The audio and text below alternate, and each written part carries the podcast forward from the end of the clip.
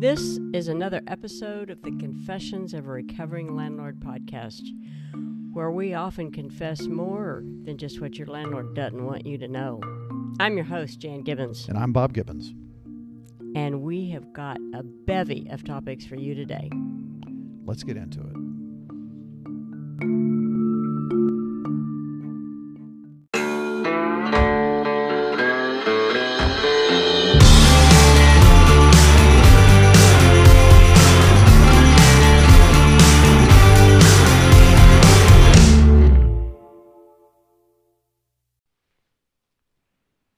What's our first topic?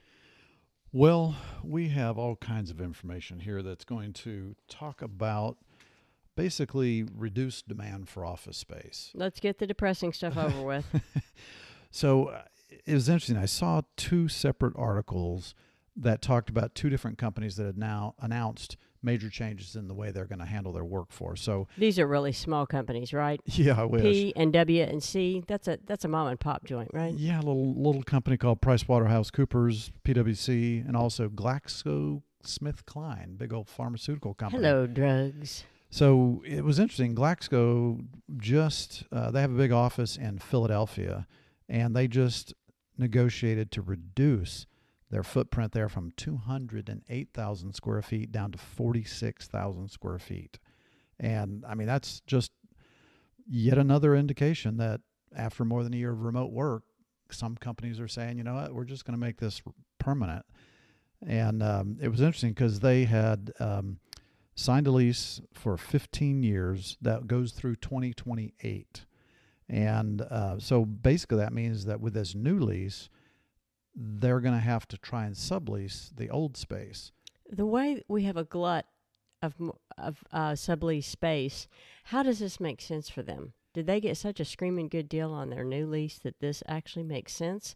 This sublease could sit vacant for years. Yeah, it probably could, but I mean, if you're if if they're taking advantage of an opportunity right now to lease only 46,000 square feet on a long-term basis, 15 years, and they're getting a great deal, then the remaining what six years left on that other lease, they're betting they're going to be able to sublease that at some Must point be, at yeah. some discount. So you know, in the big scheme of things, they're saying it's going to reduce their overall cost to some extent. So yeah, it it's pretty interesting. They also had uh, space in the the Research Triangle Park in North Carolina in Raleigh Durham area, and they also reduced their their lease there. And uh, so yeah, it's just another indication of what's happening here. Well, it's kind of like what we talked about last week with the federal government reducing their Yeah. footprint all over the country. Well, the other thing was interesting. We mentioned PwC. So they have said basically that 40,000 of their employees, which they only have 55,000 to start with, which, you know, only that's a big company, but they have 79 offices in the U.S. with 55,000 workers, and they have now announced that 40,000 of those people can permanently work from home full time. Well, it also says that a maximum of three days a month for critical team meetings. That's coming into the office. I'm sorry, I was reading there like maybe I could apply there and just work three days a month. It, Yeah. it meant coming into the office for that. Exactly. But that's an extremely low number to me. Well, what was interesting is they basically also said that we plan to continue to optimize our office footprint across the U.S. and in New York City while honoring our lease commitments within each city. Optimize. I love that word. so, well, it was what was funny is that everybody's you know wringing their hands over. Well, what does this mean for their office footprint? Are they going to keep all their office space? Well, how do you let let forty thousand people work from home? Leaving only 15,000 to come into the office and think that you're going to keep your same footprint. So, their language in this thing, while honoring our lease commitments, Meaning they're going to sublease it. They're going to keep paying their main rent. they're going to be yeah. But yet once those expire, they're not going to keep them. no. Not a chance. So, But honoring our lease commitments, that's what you've done in the past. I made the commitment, I'll honor it. They're not saying what they're doing in the future, but I can tell you, I have a crystal ball. well, you got to be you got that right. Well, all right. Following up on that, um, so in the Dallas Fort Worth area, a brand new office building was announced of 400,000 square feet, 24 story in Plano's Legacy West development. This is, you know, not far from where we Right, live and down have our street. office. So this is a company called Ryan, Ryan LLC. It's a tax services and software company, and uh, and it's going to be right next to a building that's being built for Reata Pharmaceuticals. No relation to Reata Commercial Realty or, that we own. Darn. I'm sorry. Go on. Yeah, well, I just wish Reata Pharmaceutical had had the wisdom and foresight to hire Riata Commercial Realty to work with them, but they didn't. Their loss. But anyway, so we have these two brand new buildings. One, Reata, uh, the building for Reata is already under construction and is almost finished. And it's a it's a one. Um, Single tenant building. thank you. I think it is Right, pretty, Pretty much. Pretty much, yeah. The other one the new one is fifty percent leased already. Well, yeah, I mean, you're talking about the the one The that one on just got Legacy announced. West, right? Yeah, so the one that's just been announced, those are it's on the same the same development. So there's a pad there or a, a site there that has multiple buildings uh, available. The first building was built for Reata. The second building is a 50% pre-lease to to Ryan, but then as you point out, it's got a lot of space left to lease to other other uh, entities. So and I thought it was smart though. Um, the developer is leasing the first I mean, the lowest floors in the building to Ryan, and their whole and the rest of the floors up high, 12 through 19, are being held for other companies.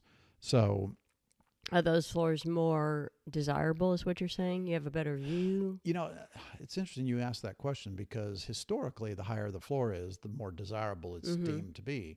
With COVID, I've heard some people say just the opposite. They don't want to be on that elevator longer than they have to be. So Walk the stairs.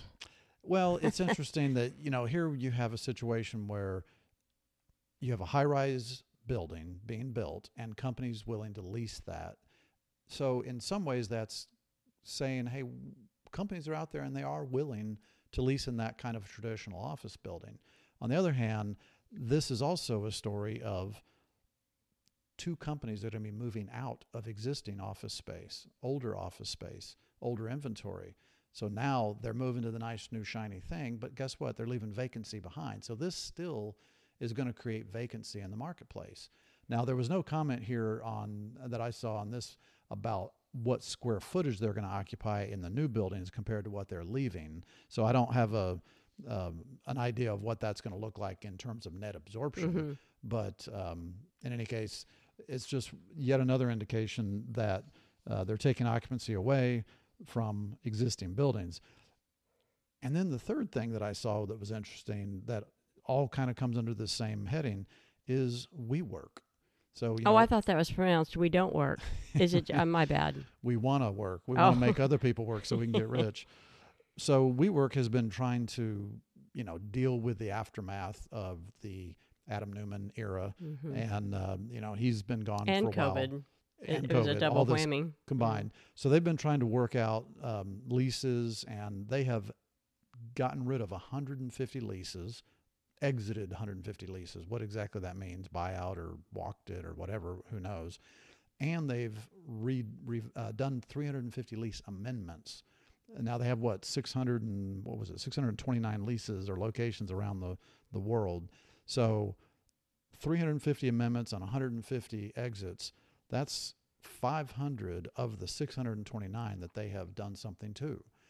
And that also means that they have shrunk their office space, their total square footage considerably because But they, weren't they already working on that before COVID? Because while it was a great idea, it was way oversold. People did not come flocking to it like they thought they would.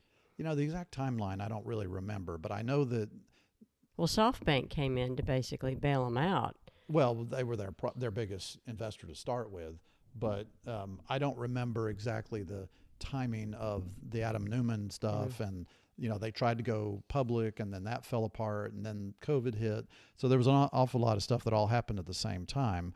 Um, you know they they had 916,000 desks in their ecosystem at the uh, before coronavirus, and they're saying that they have only 730,000 a day. Uh, so they've shrunk some. I don't know what that is in terms of square footage, but they still have a loss. I mean, they're quoting a, a estimate of a 1.46 billion dollar loss for 2021, and yet they think they're going to have a 243 million dollar profit in 2022. But then, I love optimism, don't you? well, yeah, because they Gotta said they set were going goals. They said they were going to have a profit in 2021, and now it's a one and a half billion dollar loss. So, anyway, it, it's it's interesting. They laid off two two thousand staffers. They cut their rent bill by four hundred million dollars. And yet, the thing that's interesting to me is this is a segment of the market that people are saying the aftermath of COVID wants more than anything because the number one thing people want in their leases is Flexibility. flexibility. And this kind of co working environment gives that to you more than anything else. That is true. So I kind of see their reason for optimism and I kind of don't. Well, they say their the occupancy of the number of desks that they have is 60% currently, and it was only 75% before the pandemic. So it already had a fair amount of vacancy before the pandemic. But again, predictions. They're predicting their occupancy will hit 74% by the end of this year, 2021, and they'll be at 86% by the end of next year. So they're at 60% and they think they're going to make up another 14% by the end of 2021 in 2 months. Well, but remember how people were so gung ho of Labor Day. Kids are going back to school, parents are going to get back to work. Q4 is going to look fabulous. And then hello Delta. Right. so I don't know if those predictions were made before the full wrath of Delta. Now, granted, we're in another slump. COVID is very much on the downslide right now, but they keep saying it's like a two month cycle. Right. It goes down, then it crests, and it goes for every two months. So if this goes down like it continues to do, and they can really push marketing till the end of the year, maybe Yeah, but no, I, I don't buy it because can't they were get that much growth. And well, they were only at 75% occupancy before Yeah. the pandemic. So now they're going to be at 74. Now, granted, they've They have- reduced the number of their desks and Right. their locations, so maybe they're going to be able to take some of those members and push them to other locations and maintain some of that occupancy. Well, and I don't know how much press you've seen on them, but they're trying to make their market more desirable. They're giving you more amenities, I believe. They're reducing their price. The problem I had with them is she's ugly. I just did not like their layout. I like other co working places much better. Right. This felt like a maze, a rat farm. I just, I didn't like their layout personally. Well, I mean, it, it was a bunch of offices with glass, and I, Yeah, I I called got- it people in aquariums. Yeah, I got So- claustrophobic. it just, it didn't work for me. yeah i've never i've never been as big a fan so all of this kind of comes to the question of what's going to happen to all these office buildings I know. I know. what what is your prediction Well, we're seeing them retrofitted to become, apartments yeah. and what's interesting about this is that this has been happening for a long time i mean downtown dallas has had several high-rise office buildings converted to apartments And hotels, or And- hotel yeah. on the bottom and apartments on the top. exactly uh, one main place um, the old interfirst building Oh, remember the old main uh, post office is Yeah. now condo living. Yeah. Well, there was an article we saw that um, was talking about convert, uh, commercial space, not just offices, but commercial space being converted to multifamily.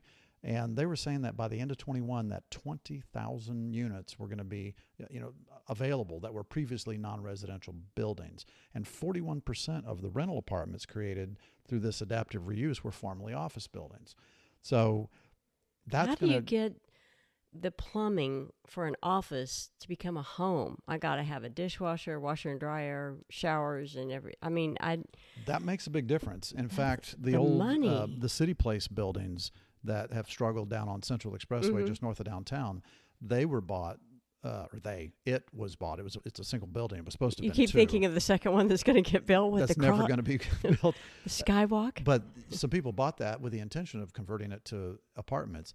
But Mm. my understanding is that the reason they couldn't do that is because they couldn't find a way to get the additional plumbing, plumbing yeah. necessary for residential, not just for the supply, but for the um, the the um, what am I trying to say? The Actual drains, pipes and the, the everything. sewer and yeah. the drain part. So yeah, that that's. But you know, in some buildings they can handle that. It just sort of depends on how the building is set up. But um, anyway, so I thought this was interesting. But they also were saying that even older industrial facilities, uh, hotels from the past were um, were candidates for this, and the top market for these conversions was Washington D.C. Um, so anyway, I I don't have a whole lot to say on this other than that it's it's interesting, and they're also saying that renovating an existing building is can be 30 to 40% less costly than a brand new construction from the ground up. So it can can make a lot of Mhm. sense. You know, not in every situation, but in a lot of them. So, how does this affect our next topic? Well, I mean, so there was an employer survey that I saw that was interesting. Um, the um, the summary of it was basically that workers are increasingly becoming more assertive in their demands for higher pay. And so there was this national survey of 800 recruiters from a company called JobVite, which is kind of a weird one, recruiting software platform. They found that in the past year, they've they've seen significant increases in salary negotiations and consequently wage increases. So, 73% of the recruiters reported a modest increase in negotiating for higher salaries, up more than 20%, and 48% reported average salaries in their industry have increased by more than 10%. So it sounds like maybe employees are getting a little more bold, feeling like in this environment where they're maybe they have a little bit more opportunities to negotiate and make demands, not only for I want to work from home, either full time or part time, but you know what? You're going to have to pay me more as well. Okay, so I have to feel like there's outside drivers here because if I no longer have to come into the office, I don't have to have a wardrobe. I can have my fuzzy slippers and my namas. Right.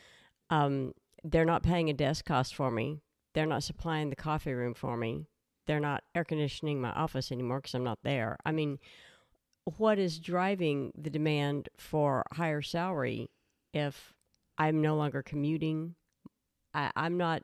I mean, I have my own ideas. I want to hear what you have to say. Well, and what you're saying is what some of the companies that are doing this have said is, hey, if we're not going to have to, if you're not going to have to do all this, and in some cases you can move anywhere you want in the country, why should we have to pay you? Why shouldn't we take, you know, if you're moving from Silicon Valley to Chattanooga, Tennessee, why should you continue making the same amount of money? Shouldn't we take that away from you? And yeah, you could make that argument, but what kind of an employee are you going to have after that? Are they going to be happy? Now, what if I'm in Chattanooga and I want to move to Silicon Valley? Well, they're not going to pay me any more. That's my choice. Mm-hmm. So it, it gets to be a problem. I think Um, part of the problem also is that too many people don't want to work. They're either on assistance or during the pandemic they figured out a different way to make a living. Their side gig got more productive, whatever. But I also feel that there's just not as many qualified candidates out there anymore. And the ones that are are going to command top dollar because I know the nine people behind me applying for this job don't have near the chops I do. Seems like everybody's looking for A unicorn. employees, and so yeah, those people that are in, out there. I mean, we're looking for somebody. We're looking for several somebodies, and um, and we have a paid position. and We also have commission positions, and Well, I they're would- both paid. well, it depends on whether or not somebody does the work right. necessary to get paid. But I was talking to somebody, and I'm uh, and and the question came up of what are you paying per hour, and I mentioned the word the the, the amount, and everybody I've talked to up to now was like, okay, yeah, that works. This person's like, oh, well, all right, maybe we better talk about the commission position after all. And I was like, I hadn't heard about this. good. I was excited about that, obviously, because I Yeah. think I would rather hire the commission person. Yeah. But anyway, back to this. Um, this is actually Gallagher that created this um, um, the survey, and uh, they said that 49% of employers provide their staff with the ability to telecommute, and 54% allow them to have a flexible work schedule. So companies are are offering that. So anyway, it's it'll be interesting to see, but I, I think there's definitely going to be a situation where a lot of companies at the time that they're their employees are demanding certain things and they're trying to decide what they do with their offices. One of the arguments that an employee can make is, hey, you're not going to have to have the office anymore. Therefore, you're reducing an expense. Mhm. Give that to me me. in the form of salary. Well, and one thing that was kind of interesting to me, and I'm not sure it's still going on. Um, I'll find out this week. So I'm seeing my friend, but she works for a large, large insurance company and insurance broker, and she's been from home now year and a half, and she does go into the office occasionally. She's manager of her department, and she has to go in and do some things. But she says it's a nightmare. I don't want to go. I said, why? And she goes, if you are away from your cube, your desk, your office, you're to be masked. They have created arrows on the carpeting of how she can walk Oh. because you have to walk in this fashion of it's one way. Yeah. And she said, so I can go, need to go to my assistant's cube, which is two feet over, but I have to walk around this way. Well, of course, she's not doing it. She's walking the two feet. But she said, if my boss is in, then I have to do it. She said, I go into the break room, there's nothing there. If I wanted a snack, it's because I brought it. Yeah. No coffee service. I have to bring a thermos with my own coffee. I have to bring my snacks. That seems like It's- overkill, given the fact Oh, that well, there's really been no proof that coronavirus can be Lives on- transmitted yeah. through you know surfaces, that you touch. Uh, it's interesting. Are they now? This was when she told me this was going on. This was back in the thick of things. I'm not even sure we had a vaccine at the moment when that occurred. But I'm also wondering: Are they doing it to discourage people coming in the office? Oh, you can come in if you want. I don't. I don't think the- so. I, I mean, back then, I, I think when you had that conversation with her, that was still 2020, if I remember. It could have correctly. been. I'll, I'll definitely ask her this week um, it, what the situation is because I know she still goes in occasionally. Sometimes she has meetings. She has to prepare physical stuff for her producers to take out to client meetings, that kind of thing. Well, we have another client that's an insurance brokerage firm, large one, and I was in their office uh, a few weeks ago, and they also had the the thing where if you're not sitting at your desk and you're walking around the space, you need to be masked. But if you're sitting at your desk or if you're in a conference room, you don't. With the 14 other people. Exactly. Yeah. But they didn't have any kind of um, you know arrows on the floor or anything like that. Now I didn't go into their break room, so I don't know what that looked like. But um, anyway, moving right along. So I um, let's let's get into talking a little bit about you know some market information, um, you know stats and stuff. Uh, leading into this, though, I thought it was interesting that CBRE, one of the giant commercial real estate firms in the U.S. and throughout the world, they have some sort of new measurement tool that they're using to try and you know search for signs of life in the office demand It's this new slicer dicer from Ronco. But wait. the key ingredients are tenant office searches, leasing activity, and sublease availability. And so they're putting those three things into their magic formula, which they do not disclose how that's determined. Well, wait a minute. Let's describe these. Tenant office search. Do I just happen to stroll across LoopNet to see something I want to know? Is that considered a search? I think in their thing, in their um, formula, it's the searches that are actually occurring with their brokers. okay. Now, what is leasing activity? Well, leasing you activity actually is, toured this space? Well, no, leasing activity is leases that have been signed. Oh, okay. So, but leasing activity is not net absorption because leasing activity is you have 100,000 square feet, you sign a lease to renew that. That's 100,000 square feet of of, of uh, activity, Okay. but it's zero absorption because there's been no change in occupancy. Okay. And then sublease availability is just what, what it sounds like. It's how much square footage is available for sublease. So, you know, C- well, in fact, I should have read this. CBRE considers uh, known tenant searches for office space in a market to be the most predictive of emerging demand of the three factors it considers. So, on that basis, they said that Dallas, Fort Worth, Atlanta, and Boston, between the end of July and the end of August, so basically the month of August, um, those were the three markets that had the greatest um, signs of life and activity and, and the future of office space demand.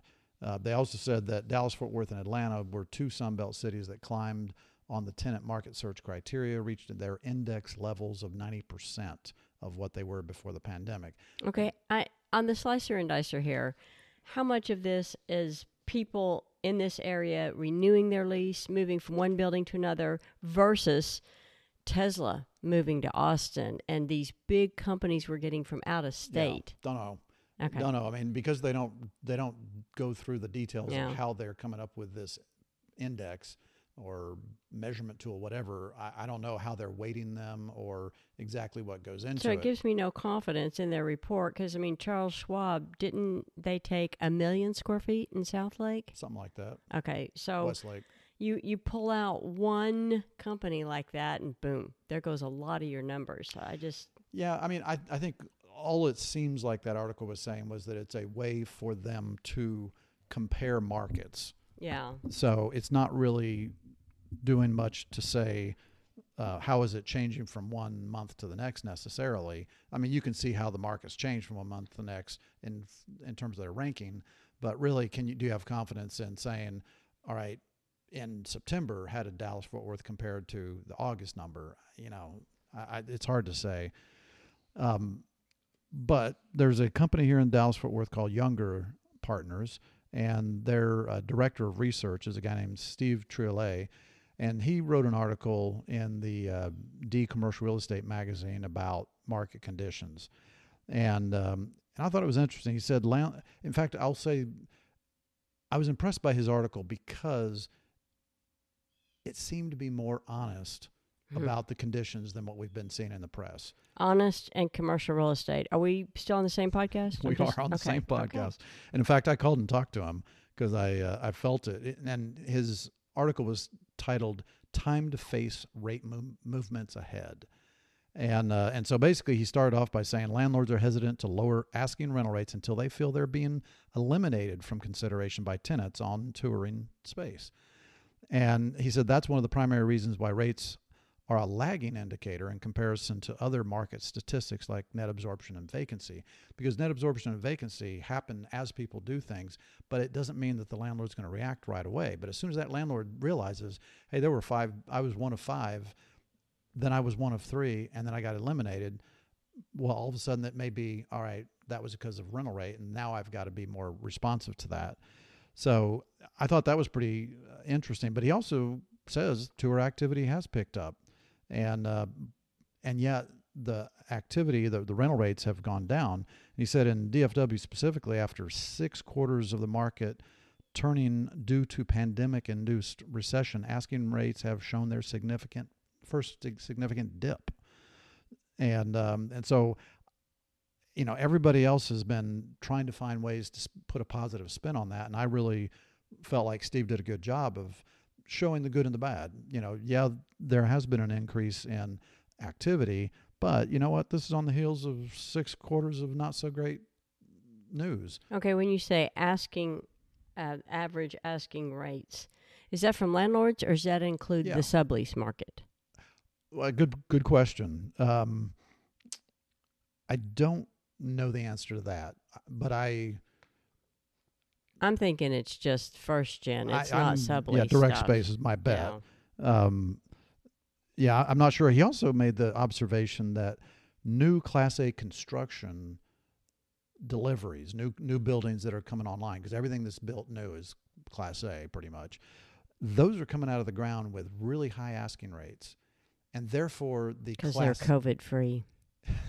because um, the Class A stuff, the rental rates, average rental rates on on Class A have held up very well, very high, but the Class B have been falling because nobody's building Class B. I mean, who builds a Class B building? It's always Class A when you first open it, right?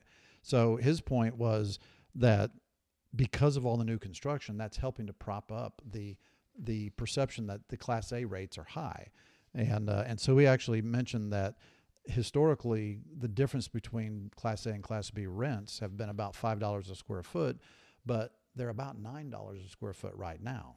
I still have to feel like that's because the new buildings are built COVID proof. And uh, let Nah. let me let me just say, they're designed for more space between people. They have those self cleaning elevators. They're also the perception is people think, oh, it's a COVID free building. Yeah, I mean, I would agree with you that they think nobody's been there before, therefore it's going to be more pristine. I don't buy that. Um, yeah, I I think that it's more expensive to build a building than it has been for a long time, and I do think that's a big factor in all of this. But uh, I don't I don't think it has really anything to do with that fact that they're more COVID resistant than an older building, because that's really more a function of how you clean the building than anything. Well, it's also the way it's laid out, though. I mean, Um, I don't I don't agree with that because it's a big box. It's a big big rectangular box. You can pack however many people in it you want. It's that's a function of how you lay out the furniture, not the building. well, but I'm also thinking maybe the stairs are more friendly rather than just a fire escape, so that people that don't want to be in an elevator can climb the stairs. I'm just thinking it may be retrofitted in ways you're not thinking about. Uh, perhaps I just haven't seen any evidence of that. You know, self-opening doors, this kind of thing. The bathroom's retrofitted to where everything is touch-free, whereas in an older building, you're still going to have to pull the handle and Yeah, of course, a lot of the older buildings have been uh, retrofitted to be Yeah. touch free as well. They have the you know the motion sensor for the lights when you walk into an ele- uh, into a office, that kind of thing. I did pull up um, the um, CoStar numbers to kind of compare to what Steve's article showed, and uh, and I found some different numbers than what he was showing, but. Uh, He said that he's taken the CoStar numbers. He's removing anything that's considered medical, which medical office is part of the overall office category within CoStar some data centers. He's removing um, some other things like that. So um, the delta between uh, what's shown in Class A and Class B on CoStar is only about six dollars a square foot. He's showing nine dollars a square foot. And um, what was also interesting is the the rental rate CoStar showed was for Class A down 0.2 percent, but for Class B it was actually up 0.9 percent. Okay, I've got a question. Since most office buildings over the last four or five years have been transferring from a base rent to a triple net, Right. and by moving to a triple net, your base rent lowers. Yeah. Isn't that skewing these numbers just a bit? It shouldn't because CoStar claims that they are making that adjustment. And so these numbers are supposed to be full service equivalent numbers. Okay. okay. I personally don't totally believe that, Yeah. but I think that they are probably consistently incorrect or We have a lot of friends who feel that way about CoStar. well, I mean, they're doing their best, and so I'm just saying it's it's a very difficult thing for them to do. So I don't think that the change has um, the numbers they're reporting today compared to the numbers they reported this time last year. I don't think today's have any more error as a result of that issue Okay. than they did before. So I don't feel that we need to worry about that too much. Um, let's talk about sublease real quick. So when I looked at those Class A and Class B rental rates, I also happened to look at the Class A and B uh, absorption and sublease amounts. And the absorption for Class A was negative 1 million square feet Oh in the last 12 months. And for Class B, it was negative 595,000 square feet. So, and it was also interesting that um, the difference in the direct rental rates versus sublease rental rates within Class A was $6. So people with subleases were discounting the rental rate by $6 a square foot. In Class B, it was only $3 a square foot. Now, as a percentage, however, that I didn't get the ability to calculate. But um, if you, well, um, I mean, if you look at three dollars as a percentage of twenty four fifty versus six dollars compared to thirty two thirty eight, which is the average Class A rate, you know, the what's the the difference? I would say that the the uh, Class A rates are creating a, a greater percentage discount, but then overall Class A has a twenty five point seven percent availability rate, vacancy rate, versus only 18% for Class B. So you would expect that uh, Class A would have to discount a bit more as a result of that. On a national basis, though, um, there are now, as of the end of September, roughly 205 million square feet of sublease space available in the U.S. That's a massive number So and a I've got- slight drop from the prior quarter. I've got a question to ask, and I think you've alluded to this in prior episodes, but with all this sublease space, you're assuming it's not going to be renewed by the tenant who is on that lease. The primary tenant, yeah. So, say all of this, you know, most of these subleases, the d- original lease for that's the ground for the sublease expires in 2024. Is that going to be another huge downturn in commercial real estate because they're simply not going to be renewed, and the landlord's going to have all those direct subleases on their market and on their tally sheets? Well, I think that's a great observation because when the landlord feels the pain, that's when they start reacting. That that was the whole point of Steve Triolet's um, Mhm. article is that when the landlord sees that they are being cut from consideration because of the rental rate, now they're going to suddenly get more real on the rental rate. Well, Because while a landlord would always rather have a full building, if they have an empty building but every lease is performing, it, it's it's not desirable, but it's not painful. you can have a hundred percent, a hundred percent leased, building with zero occupancy, Right. Which a lot of buildings have these days. Mhm. I mean, the whole point of the Kastle Systems Mhm. Index, thirty-five percent of people are actually They're going into the office. badge. But guess what? 95 90 percent of the buildings are leased, or maybe not 90, Mhm. but eighty-five percent of them Yeah. are leased, whatever the number is. and paying And on paying. time.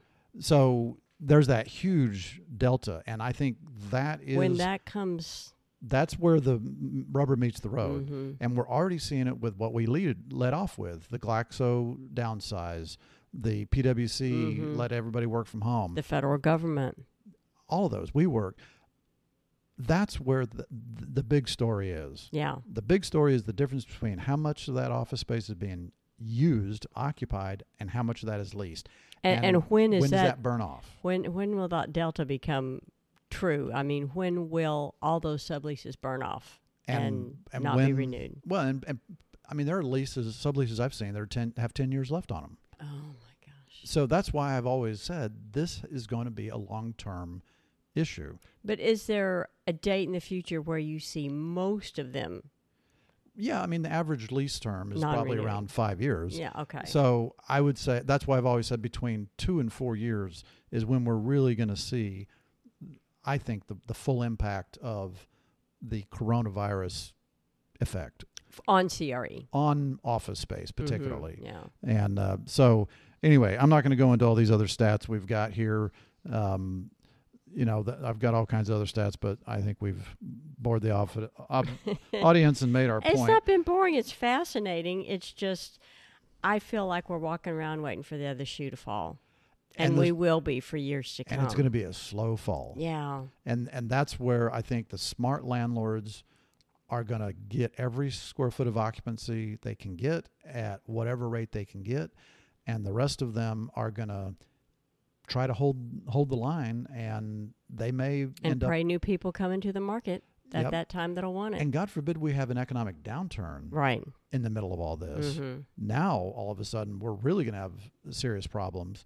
But um, but that brings me up to to the last thing on my list, which was that the way landlords are reacting to this right now is really surprising me because I'm seeing landlords that are sending me proposals for clients who are already tenants in their buildings, and they're quoting us rental rates higher than what they're quoting in CoStar. So if I so bring, is CoStar not being kept accurate, I doubt that. or are you getting hosed? No, CoStar calls these people every month to say, "What are you quoting today?" Okay. So if they're not updating it, they're just being lazy, leasing people. What I'm talking about is if I bring them a tenant and say, "Give me a quote for that tenant," Mm-hmm. a new tenant in the building, I'm getting a twenty-two dollar quote, let's say. And I, I mean, this just happened to me yesterday afternoon. A building that's quoting twenty-two dollars a square foot. We requested a proposal for an existing tenant to renew their lease. I got a proposal for three years at twenty-three fifty and a five-year at twenty-three. So here's an existing tenant. The landlord's going to experience no downtime. They're not. We didn't even ask for any improvement money Mhm. and they're quoting a rate higher than somebody coming off the street where they're going to have to pay tenant improvement amount money. They're probably going to have to give free rent. Well, isn't this just like a used car? They're expecting you to go back and say, "Oh no, we're not paying that. Here's what we'll pay," and y'all meet somewhere in the d- middle. I mean, Well, it's still a negotiation, right? Some people will say, "I left you some room to room to negotiate," but you know what? The place to start negotiating is not higher than what you're going to quote everybody else in the world. And and we and this is a very small tenant. It's a dentist of all things.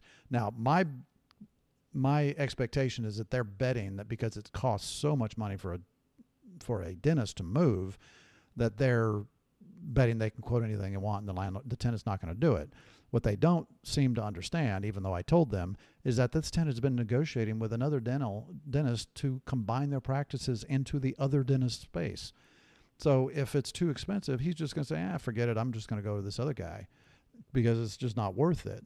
But we saw this exact same thing play out with a very large tenant, and this large tenant, you know, we they the landlord was quoting 21. Our first proposal we received from them was 22. And again, they didn't give us much in the way of of tenant improvement money, like 10 bucks on a 5-year deal. They didn't give us any free rent. And I'm like, "What is wrong with you people?"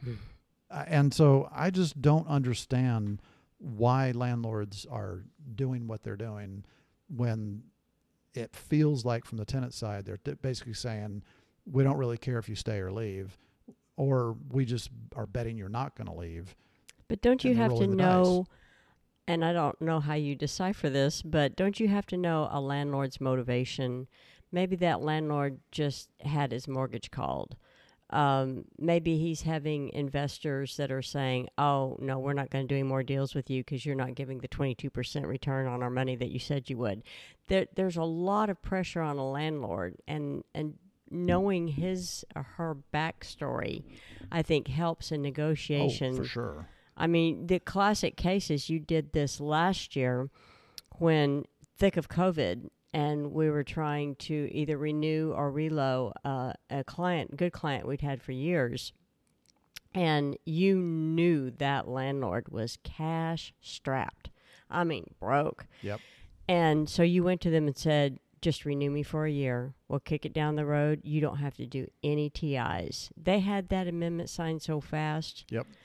My skin was pulling back off my teeth it, Yeah. you're right i mean that that was definitely because you knew because that we knew landlord. that the landlord and we don't always know that with Mm-mm. landlords and so yeah if we know that motiv- motivation it helps and and we certainly ask um, but they don't always shoot us straight what's more amazing to me is in that situation it still doesn't explain why they're quoting higher than what they're quoting in the market Unless they're trying to run you off. if they're trying to run you off. But you know that can't be the case in this situation because this building that I just referred to with the dentist has a pretty high vacancy. I mean, high, maybe twenty percent, twenty five percent vacancy. Okay, so there, there's no way they're insulting you and thinking you haven't done your homework and you know what the rental rate is, right? I know the leasing agent pretty well, and believe me, we're about to have a come to Jesus meeting later today.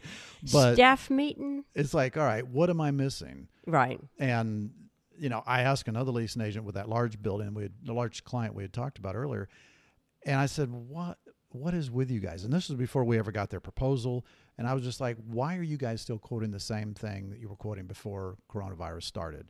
And he said, "Why should we quote anything different? We're still at ninety three percent occupancy." So I get that. You know, if the, if you have 93% occupancy and you have long-term leases with good credit tenants who are not going to default, quote anything you want on the last 7%. You're not there's no demand for space anyway. You're not as highly likely to to get tenants. But then when your tenant who occupies 33% of the building comes and says, "I'm considering staying or moving," please send me a proposal and you give them a proposal higher than what you're quoting anybody else off the street Well, they never thought you were serious about moving. and sadly they were right um, that they didn't move. Uh, we seriously considered it, but w- they didn't actually end up moving. But we ended up with a 30% better deal from the first proposal that landlord gave us to where we ended up for our client. Not a 30% lower rental rate, but the total cash out of pocket for our client on the fir- from, from their first proposal to where we actually ended up was a 30% delta. And that's because we're seeing landlords hold very firmly to their quoting price, but they might give you free rent, they might give you more TIs, they'll allow an overage on TIs to be applied toward your rent. Right. Uh, di- All kinds of different like ways of maintaining that base rent. Right. Okay. Well, I'm done. Anything I- else you got? Nope. I think that we have disseminated enough information for today. Thank you for listening to another episode of the Confessions of a Recovering Landlord podcast, where we are always brought to you by our friends at Reata Commercial Realty. Not Reata Pharmaceuticals. Nope. Although there's days that Reata Pharmaceuticals could come visit. Reata Commercial Realty. And we would love it if you would give us a five star review on Google, Stitcher, Apple, anywhere you are getting your podcasts. Love you. See you next time. Bye.